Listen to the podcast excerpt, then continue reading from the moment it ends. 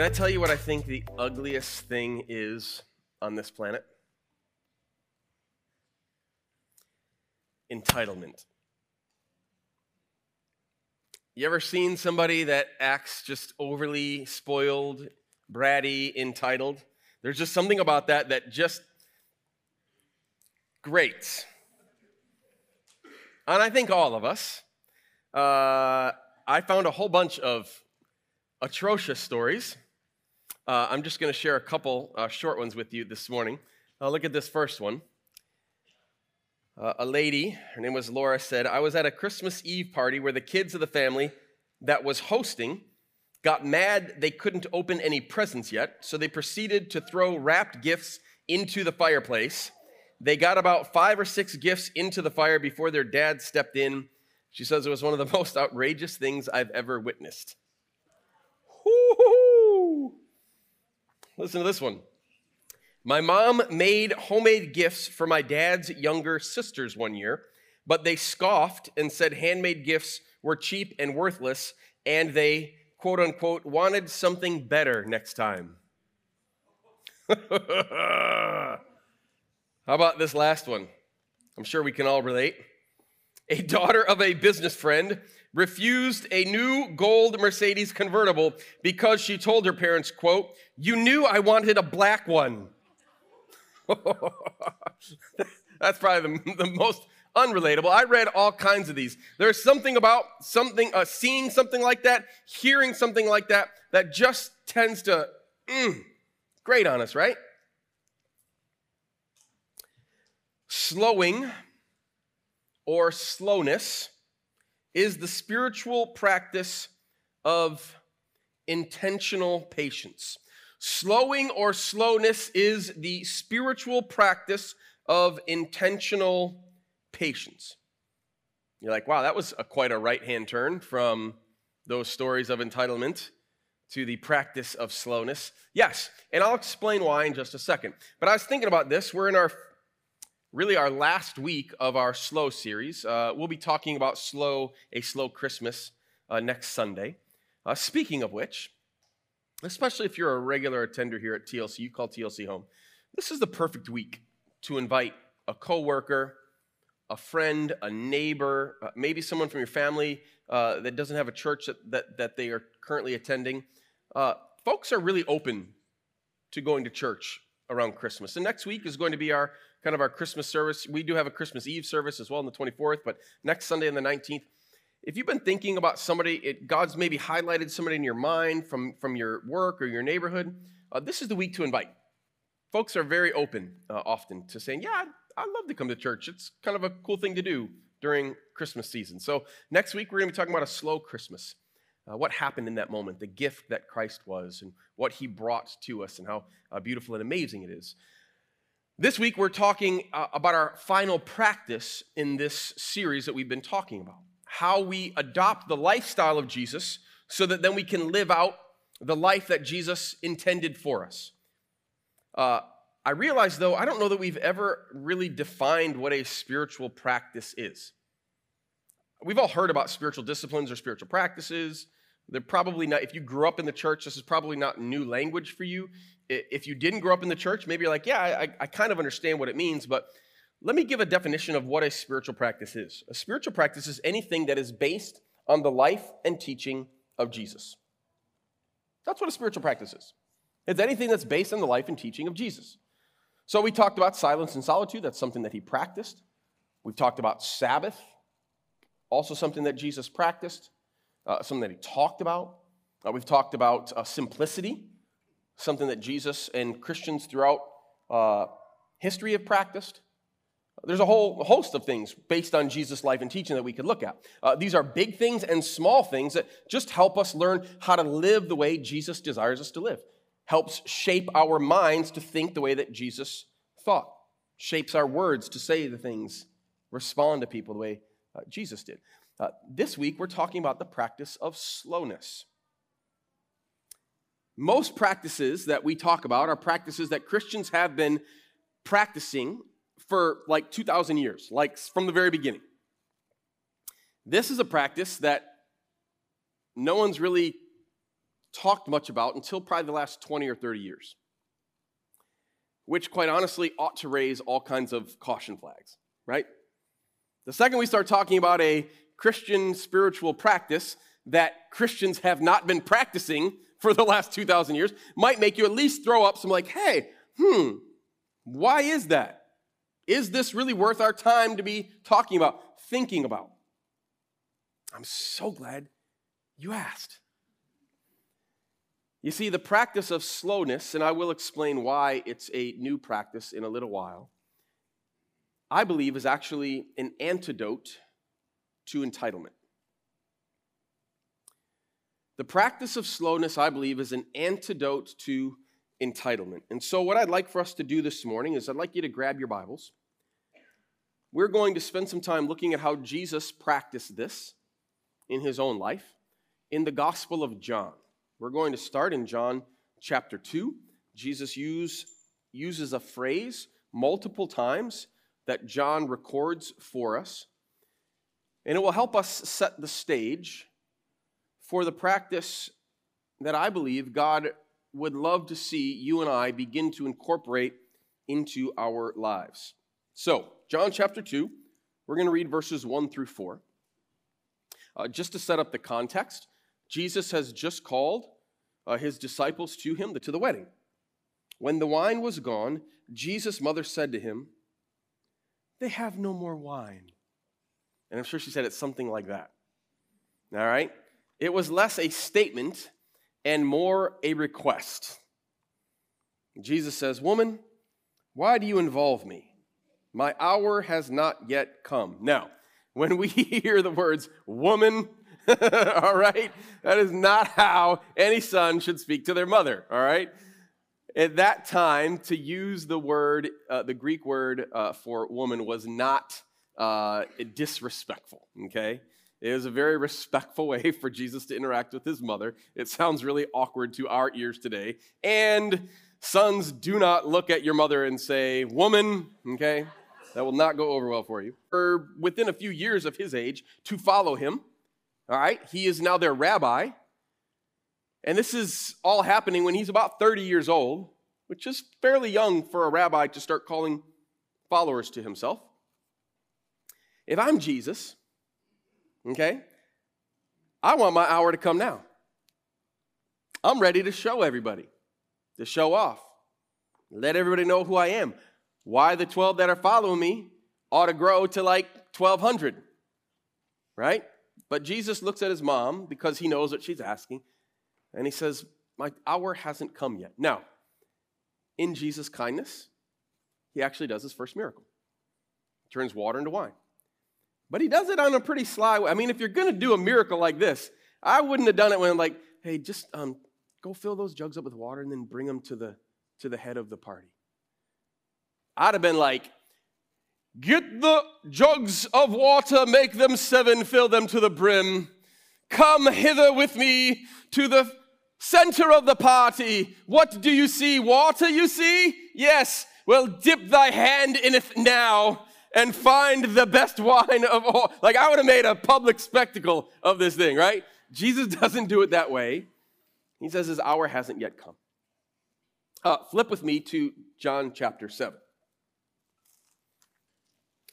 At this point in Jesus' life, he's been ministering uh, now publicly, doing miracles and teaching uh, all throughout Israel, but mostly in the northern part. Uh, I've got a, uh, let me throw up a, a, a, map so you guys can see real quick. I'll, I'll, point out a couple of spots. So you see there's kind of, um, on the left-hand side, there's kind of three areas, Galilee, Samaria, and Judea, okay? Galilee is the region where Jesus was raised. You see Nazareth is uh, kind of on the bottom end of that yellow spot. That's where Jesus kind of raised. He does most of his ministry um, on the Sea of Galilee, which is the blue lake that you kind of see um, up there, and, and, and kind of all in that area is where he does most of his ministry. Now, Jerusalem, though, all right, which is where the temple is, and that's where most of the all the major feasts uh, would happen. That's in Judea. Okay, if you go down through the blue into the brown part, you'll see Jerusalem's got a line under it. All right, uh, that's that's quite a trek to get from there uh, down to Jerusalem, from where Jesus is kind of at. Uh, I just want you to see that because it will be kind of important in, in the passage we're just about to look at. Okay? This is uh, chapter 7. We're going to look in verse 1, but we kind of need to set up what's happening here. Jesus has been doing his public ministry for quite a while at this point. A lot of people have been coming and following him. He's got his 12 disciples, but there's always been other disciples that have been following Jesus as well. Jesus just walked on water. Uh, Jesus then has a teaching where he says some really hard things. And in that teaching that Jesus gives, there's a whole lot of disciples, possibly hundreds, that listen to Jesus' teaching and they're like, yeah, man, I can't follow you anymore. Yeah, you're like too extreme, you're too weird, you're too crazy. Like, like if you're gonna become the king that we want, right? If you're gonna th- get rid of Rome and, and, and sit on the like that, I'll follow you. But man, the stuff you're talking about is crazy. And so a whole bunch of people leave him.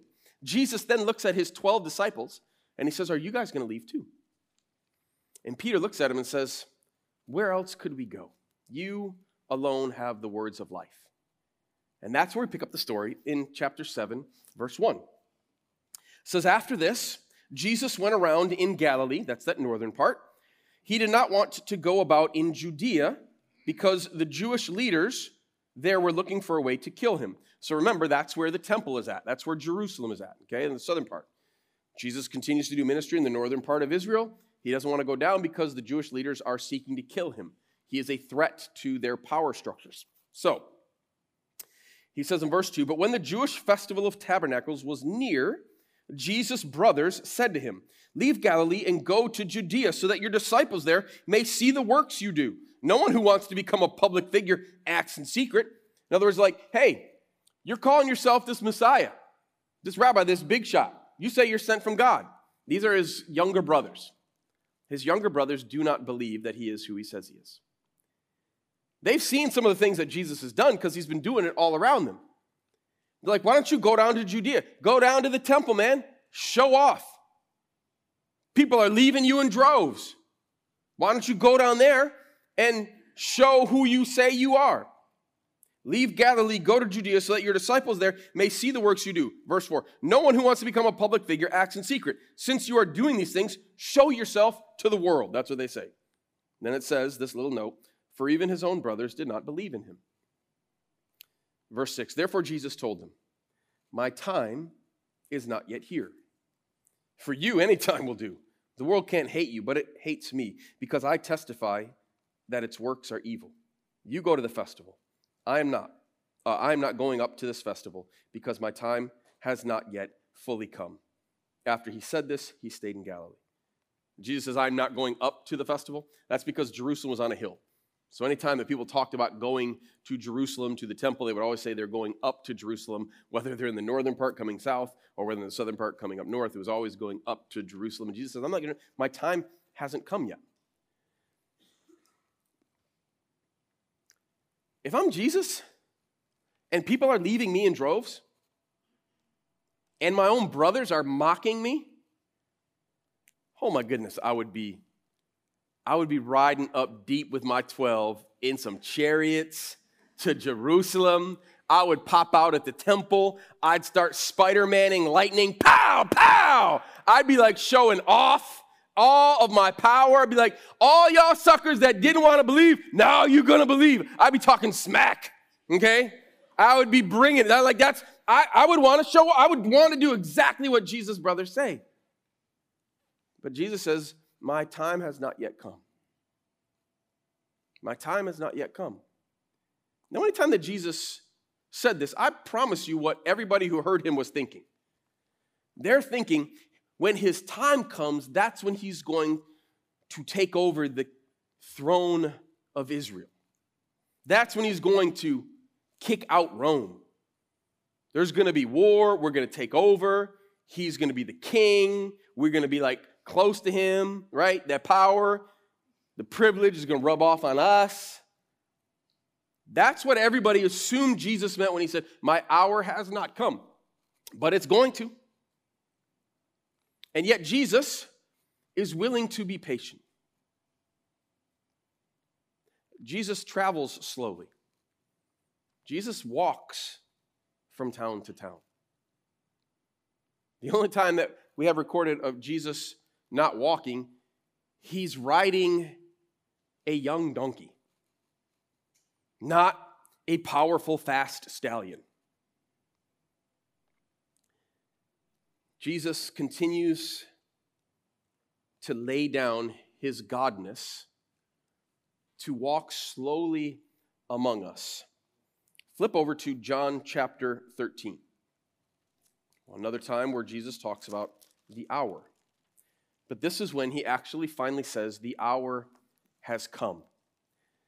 When Jesus finally says that the hour has come, after announcing multiple times previously that his hour or his time has not fully come yet, it's the night before, it's actually the night where he's going to be betrayed, where he's going to be arrested and beaten, and then the next day where he's going to be crucified.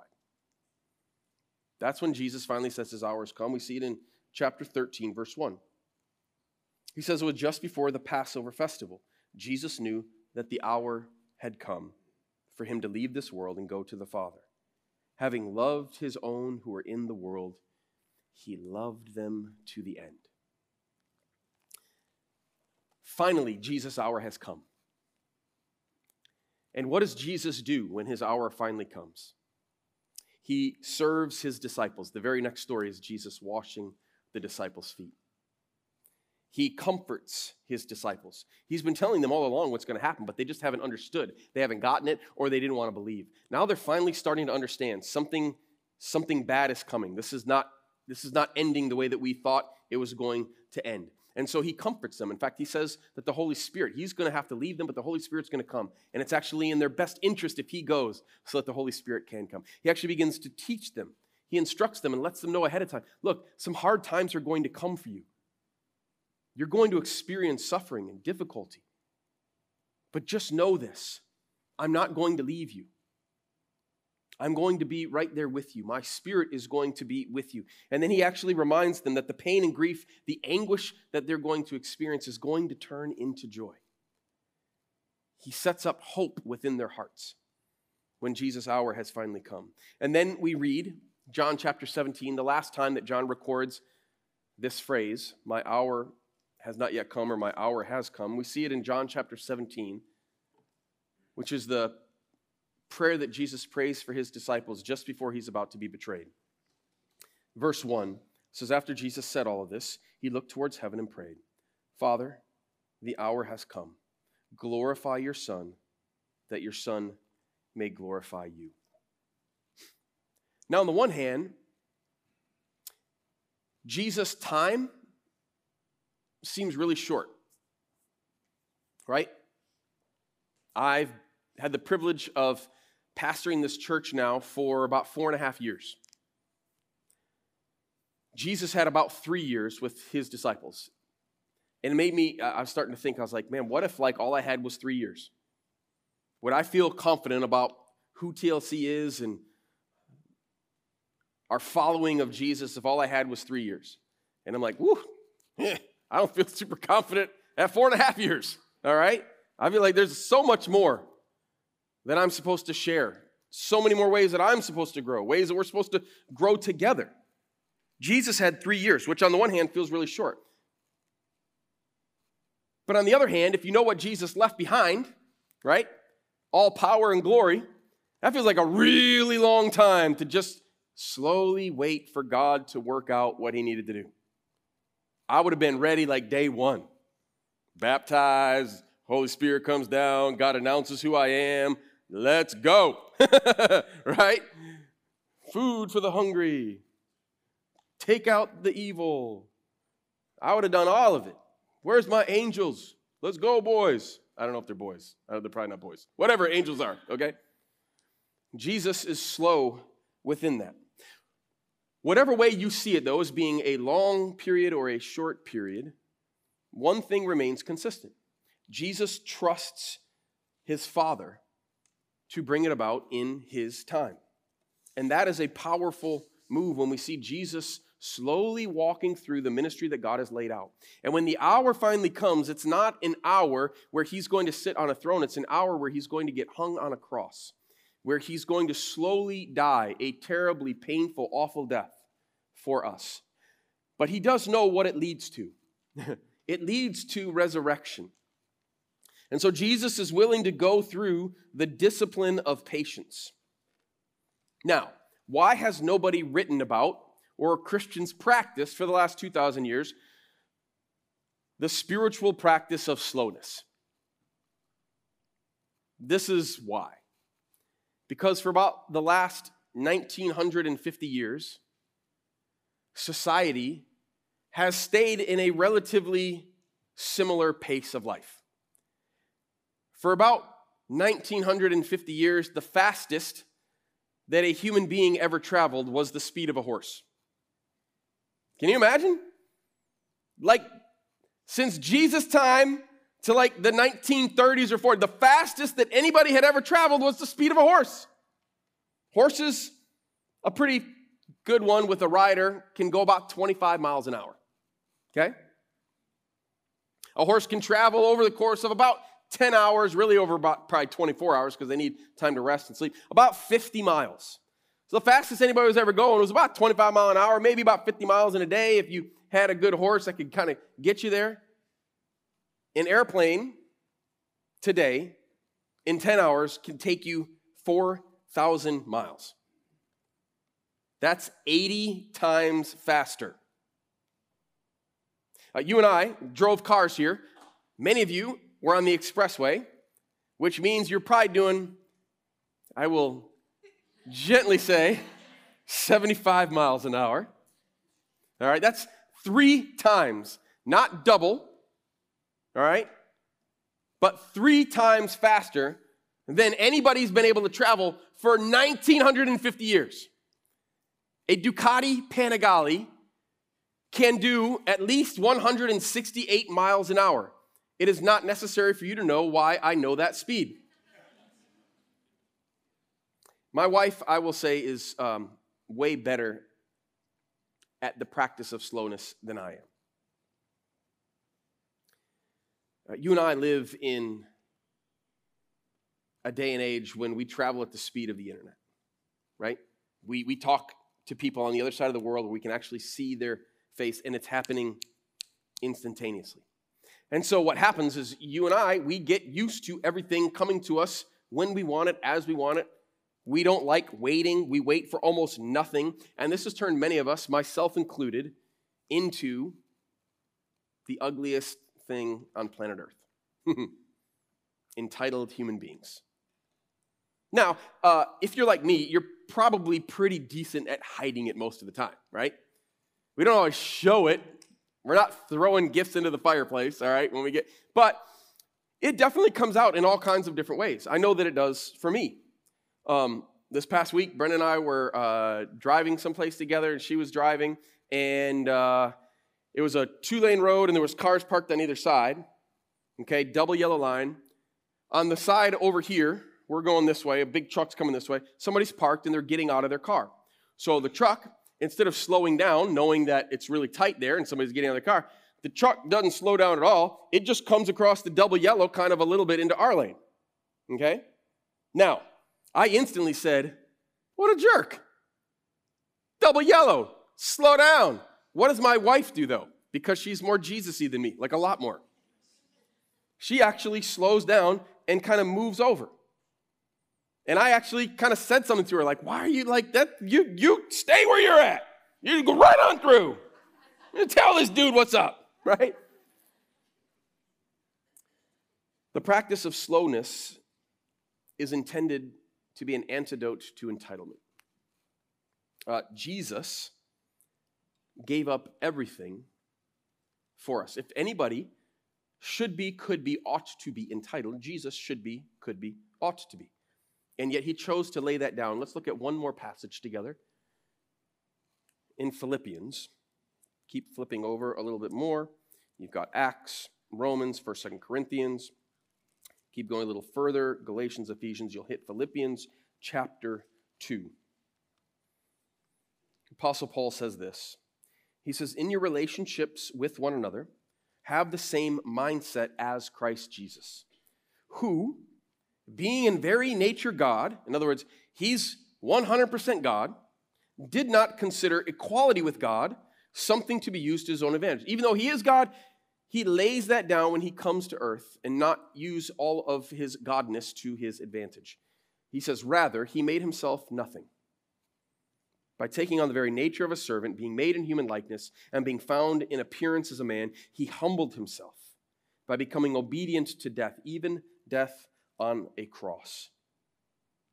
And when that happened, verse 9, therefore God exalted him to the highest place and gave him the name that is above every name that at the name of Jesus every knee should bow in heaven and on earth and under the earth, and every tongue acknowledge that Jesus Christ is Lord to the glory of God the Father. Let me give you the why that we would practice slowness. By practicing slowness, we choose to not give ourselves something we want so that when someone else chooses to not give us something we want, including potentially God, we don't react in anger or frustration like an entitled child. If we're always used to getting whatever we want, whenever we want, we become entitled, which is the opposite of Jesus. It's the opposite of how Jesus acted and interacted with us. So we need to learn to practice slowness. Because the more we become accustomed to not getting everything that we desire exactly when we want to get it, that will help us so that when somebody else doesn't give us what we want, possibly a neighbor or a coworker, uh, possibly something in a work meeting, or when your spouse doesn't bend to your preferences, we're able to experience these disappointments without losing our peace and our joy, without losing our love for others. This practice allows us to intentionally slow ourselves down so that we can learn that we neither need to be in the first place nor do we deserve the first place. Whether that is driving and coming up to the light, or whether that is a whole host of other things in our relationships with the people around us. There's a number of kingdom truths that the practice of slowness actually helps us learn. The first will be last, the last will be first. The greatest among you will be the servant of all. It's better to give than to receive to serve than to be served, and that by picking up our cross and dying to ourselves is where we will actually find life. Now, I, uh, I told you last week that I've been practicing simplicity a little bit, and that I was only wearing like these three sweatshirts that I have. And some of you are like, oh, yeah, but you ain't wearing it today. What's up? I'm not, because somebody actually gave me this t shirt last week. And they had no idea what was coming. But I was like, this is awesome. I'm going to wear this next Sunday. It's a motorcycle uh, shop down in Atlanta, Georgia, and this is their uh, slogan Slow down, open up. The name of our, the title for our message today was Slow is Smooth and Smooth is Fast. Uh, what that means is uh, it's something that motorcycle racers uh, will use when they're on a racetrack. Whenever somebody gets out on a racetrack, they usually want to go as fast as they possibly can. That's actually how you win. The problem is, is when you're trying to go really fast, uh, you often uh, wind up speeding up too quick and hitting the brakes too quick. And what they say is that you want to learn to be smooth. And the only way to be smooth is to be slow. So they say slow is smooth, and smooth is fast. In other words, if you want to get where you're going, the goal isn't to just to jump out there and try to go as fast as you possibly can. The goal is to slow yourself down so that you can do it smoothly. And when that happens, you will begin to experience a life or a motorcycle on a racetrack in a different way. Uh, their slogan really means this. When they say slow down, open up, what they're talking about is slow down and then you can open up the throttle. This is the life that I believe Jesus is calling us to. Practicing slowness is actually how we build muscle memory for picking up our cross. Practicing slowness is how we build muscle memory for picking up our cross. Look, friends, I will tell you, when Jesus said his hour has come, it was not a glorious, wonderful moment for him. It was the cross. And when Jesus calls you and I to this practice of slowness, it's so that we can learn how to pick up our cross as well, to not always get the things that we desire, that we want, that we long for. So, how do we practice this? uh, I'm going to tell you, because this is a really hard one, turn it into a game, okay? I want you to gamify the practice of slowness. And I'm going to give you, if you're a note taker, there's going to come up pretty fast and furious. See what I did there? Slow. Uh, okay. So pull out your phones. You can take pictures of these.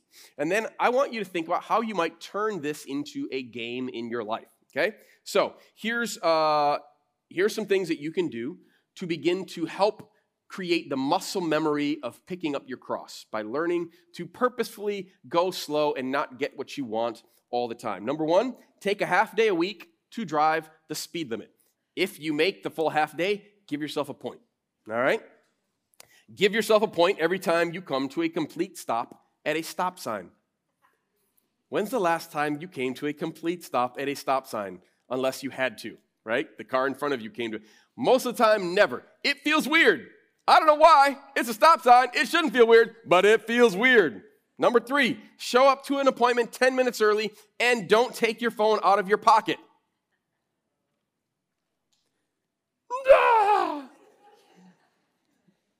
If you can do that, give yourself a point. All right, get in the longest line at the checkout. there was visible, audible gasps. That was fantastic. Thank you. Number four, parent your phone by putting it to bed an hour before you go to sleep. Be a good parent to your phone for crying out loud. I'm trying. I'm not very good yet, but I'm getting better. Keep your phone plugged in until you've spent at least five minutes with Jesus in prayer and the Word in the morning. If you do that, give yourself another point. Eat a meal by yourself and don't take out your phone. You look weird.